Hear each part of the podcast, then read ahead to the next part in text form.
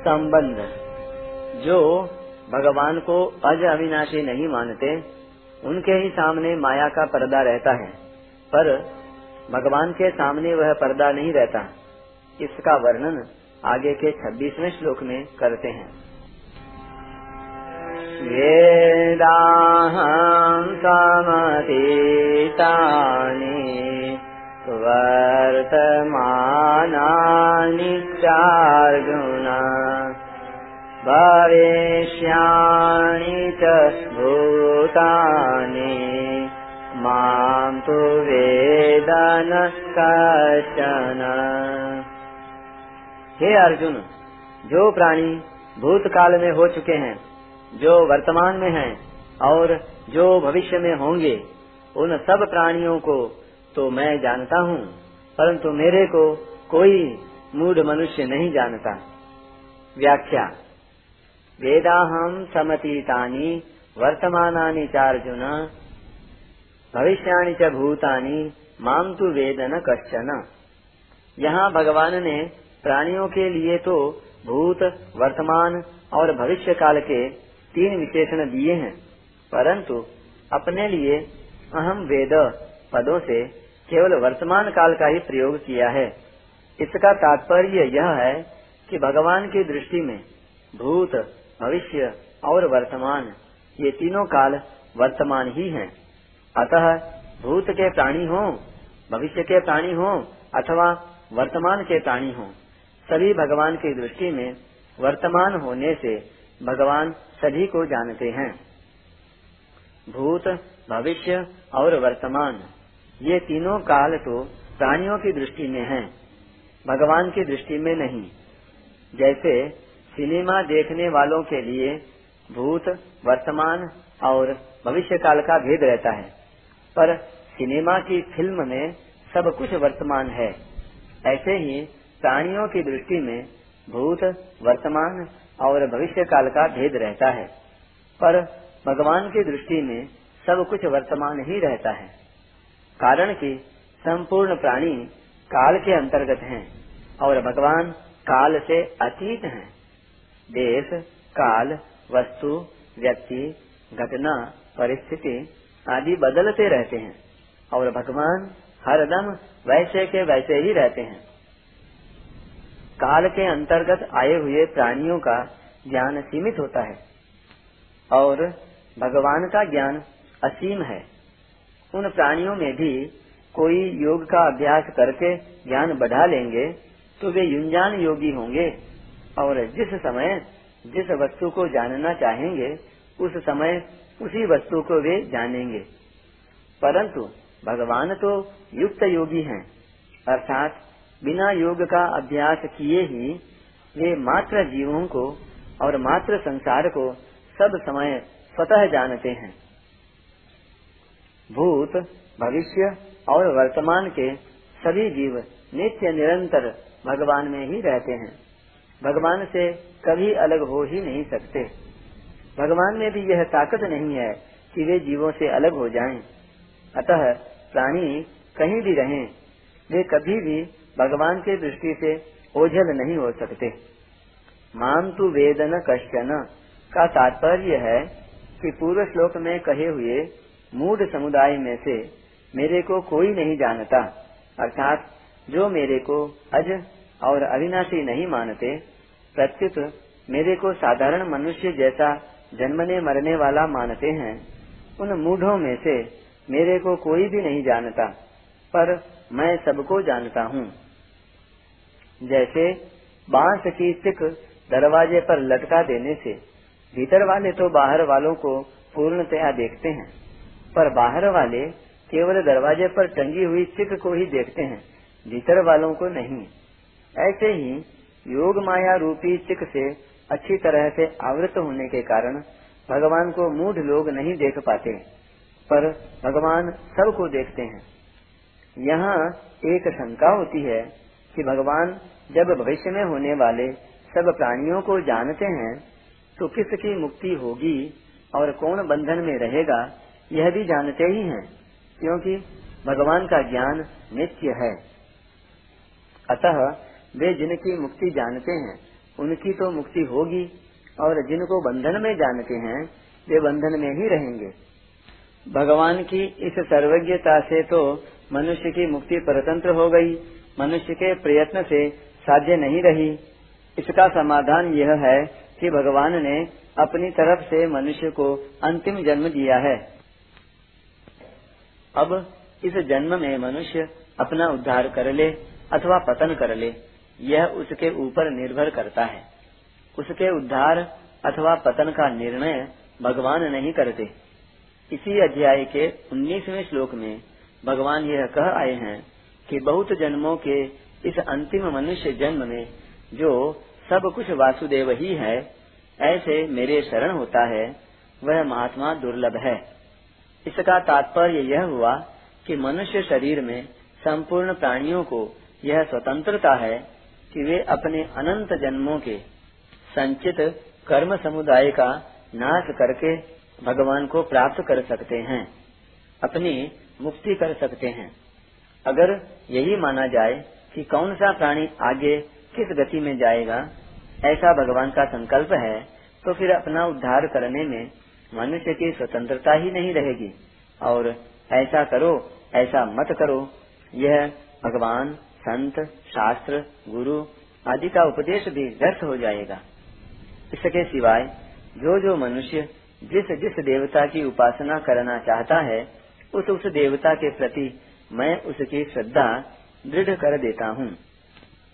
और अंत समय में मनुष्य जिस जिस भाव का स्मरण करके शरीर छोड़ता है, वह उस उसको ही प्राप्त होता है। इस प्रकार उपासना और अंतकालीन स्मरण में स्वतंत्रता भी नहीं रहेगी, जो भगवान ने मनुष्य मात्र को दे रखी है। बिना कारण कृपा करने वाले प्रभु जीव को मनुष्य शरीर देते हैं। कब हूँ करी करुणा नर देही, देत ईस बिनु हेतु सनेही। जिससे यह जीव मनुष्य शरीर पाकर स्वतंत्रता से अपना कल्याण कर ले। गीता में ग्यारहवें अध्याय के तैतीसवें श्लोक में जैसे भगवान ने अर्जुन से कहा मयि वेके निहता पूर्वमेव निमित्त मात्रम भव सव्य साचिन अर्थात मेरे द्वारा ये पहले ही मारे जा चुके हैं। तू केवल निमित्त मात्र बन जा। ऐसे ही मनुष्य मात्र को विवेक और उद्धार की पूरी सामग्री देकर भगवान ने कहा है कि तू अपना उद्धार कर ले, अर्थात अपने उद्धार में तू केवल निमित्त मात्र बन जा। मेरी कृपा तेरे साथ है। इस मनुष्य शरीर रूपी नौका को पाकर मेरी कृपा रूपी अनुकूल हवा से जो भवसागर को नहीं तरता, अर्थात अपना उद्धार नहीं करता, वह आत्महत्यारा है। मयानुकूलेन नभस्वतेरितम पुमान भवाभिम न तरेत स आत्महा। गीता में भी भगवान ने कहा है कि जो परमात्मा को सब जगह समान रीति से परिपूर्ण देखता है, वह अपनी हत्या नहीं करता। इसलिए वह परम गति को प्राप्त होता है। इससे भी यह सिद्ध हुआ कि मनुष्य शरीर प्राप्त होने पर अपना उद्धार करने का अधिकार, सामर्थ्य, समझ आदि पूरी सामग्री मिलती है। ऐसा अमूल्य अवसर पाकर भी जो अपना उद्धार नहीं करता, वह अपनी हत्या करता है और इसी से वह जन्म मरण में जाता है। अगर यह जीव मनुष्य शरीर पाकर शास्त्र और भगवान से विरुद्ध न चले तथा मिली हुई सामग्री का ठीक ठीक उपयोग करे तो इसकी मुक्ति स्वतः सिद्ध है। इसमें कोई बाधा लग ही नहीं सकती। मनुष्य के लिए यह खास बात है कि भगवान ने कृपा करके जो सामर्थ्य, समझ आदि सामग्री दी है, उसका मैं दुरुपयोग नहीं करूँगा। भगवान के सिद्धांत के विरुद्ध नहीं चलूँगा। ऐसा वह अटल निश्चय कर ले और उस निश्चय पर डटा रहे।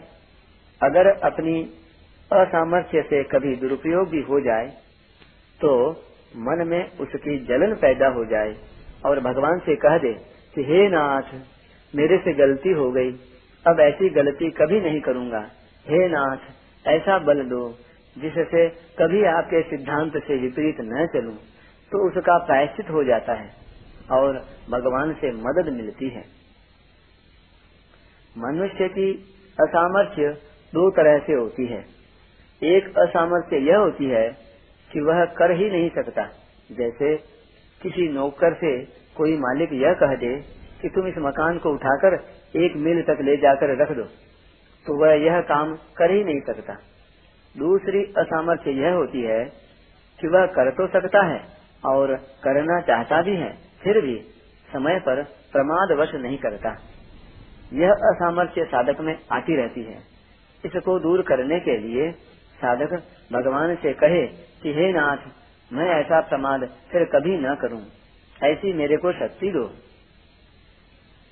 भगवान की ही दी हुई स्वतंत्रता के कारण भगवान ऐसा संकल्प कभी कर ही नहीं सकते कि इस जीव के इतने जन्म होंगे। इतना ही नहीं, चर अचर अनंत जीवों के लिए भी भगवान ऐसा संकल्प नहीं करते कि उनके अनेक जन्म होंगे। हाँ यह बात ज़रूर है कि मनुष्य के सिवाय दूसरे प्राणियों के पीछे परंपरा से कर्म फलों का सांता लगा हुआ है, जिससे वे बार बार जन्मते मरते रहते हैं। ऐसी परंपरा में पड़े हुए जीवों में से कोई जीव किसी कारण से मनुष्य शरीर में अथवा किसी अन्य योनि में भी प्रभु के चरणों की शरण हो जाता है तो भगवान उसके अनंत जन्मों के पापों को नष्ट कर देते हैं। कोटि प्रबध, लाग जाहो। आए शरण तजऊ नहीं ताहो। सन्मुख होई जीव मोहि जबही। जन्म कोटि अघनासही तबही। परिशिष्ट भाव। यहाँ शंका हो सकती है कि जब भगवान सब जीवों को जानते ही हैं, तो फिर जिसको बद्ध जानते हैं वह बद्ध ही रहेगा। और जिसको मुक्त जानते हैं, वही मुक्त होगा। क्योंकि भगवान का ज्ञान नित्य है।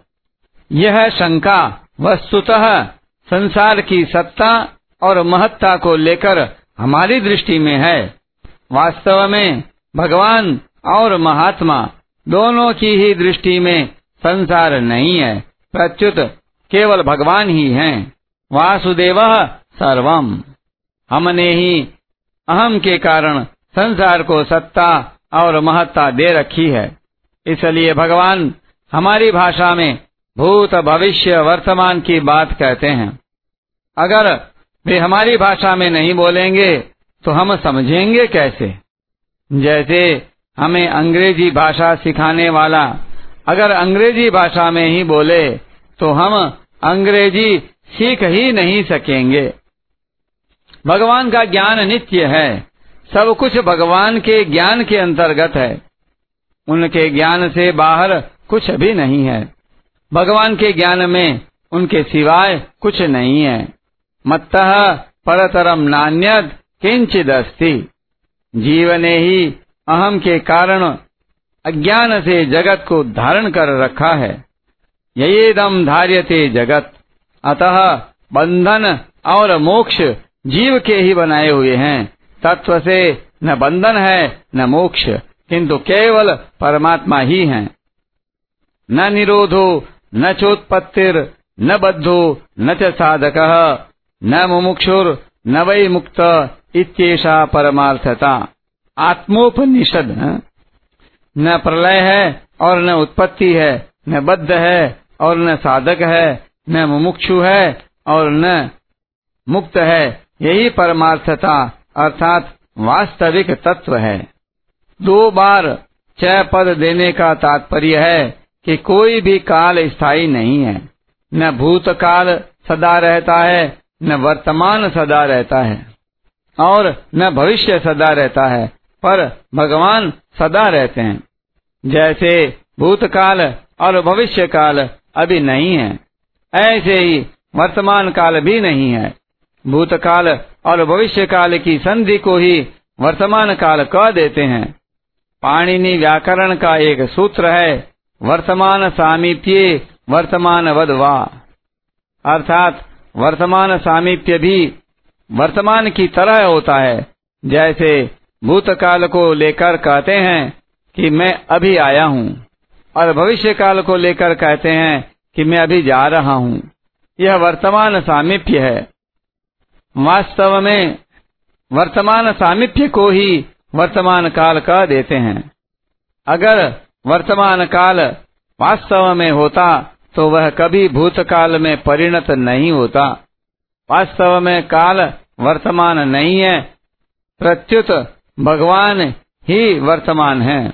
तात्पर्य है कि जो प्रतिक्षण बदलता है, वह वर्तमान नहीं है, प्रत्युत जो कभी नहीं बदलता वही वर्तमान है।